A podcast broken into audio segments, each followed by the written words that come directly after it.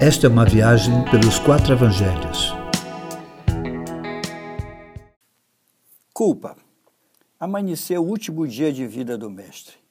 Logo cedo, os principais sacerdotes e escribas insistem no sinédrio com seu interrogatório apenas como desculpa, pois já o tinham julgado sem nenhum crime cometido e sem direito à defesa. Eles insistiam na pergunta que cuja resposta entendiam que condenava Jesus. És tu o Cristo? Jesus sabia que nenhuma resposta mudaria o resultado do julgamento, mas confirma a sua filiação a Deus, dizendo: Desde agora o Filho do Homem se assentará à direita do poder de Deus. Era o que eles queriam e tomaram essa resposta como uma confissão. Os principais sacerdotes e os anciãos do povo já tinham tomado a decisão de matar Jesus, mas não podiam fazê-lo, pois não tinham poder de morte sobre nenhum cidadão. Então o amarram e o levam à autoridade romana Pôncio Pilatos. Nesse mesmo tempo, Judas, depois de ver tudo o que estava acontecendo com Jesus, já se arrependia do que fizera e vai devolver as 30 moedas de prata que recebeu por sua traição. Ele admitia sua culpa, dizendo: Pequei traindo sangue inocente.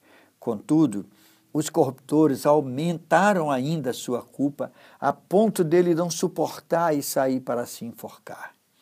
A culpa não curada, meu irmão, pode levar um ser humano a atitudes loucas, mas bem-aventurados são aqueles a quem o Senhor não atribui culpa.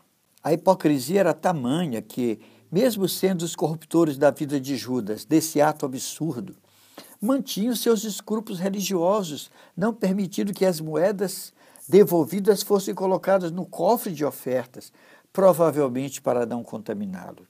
Manter o cofre isento de qualquer oferta, produto de uma traição, era mais importante do que manter as próprias vidas limpas. Agindo assim, admitiu a própria culpa e mantinham supostamente limpo o cofre, mas o interior da vida imundo. Sim, queridos, Jesus foi entregue por 30 moedas de prata, o valor que eles estipularam valer a vida do nosso Mestre. Ainda que o nosso Senhor tenha sido avaliado pela liderança religiosa, valendo apenas 30 moedas, o nosso Deus o fez Senhor e Cristo e autor de uma grande salvação. É desse jeito.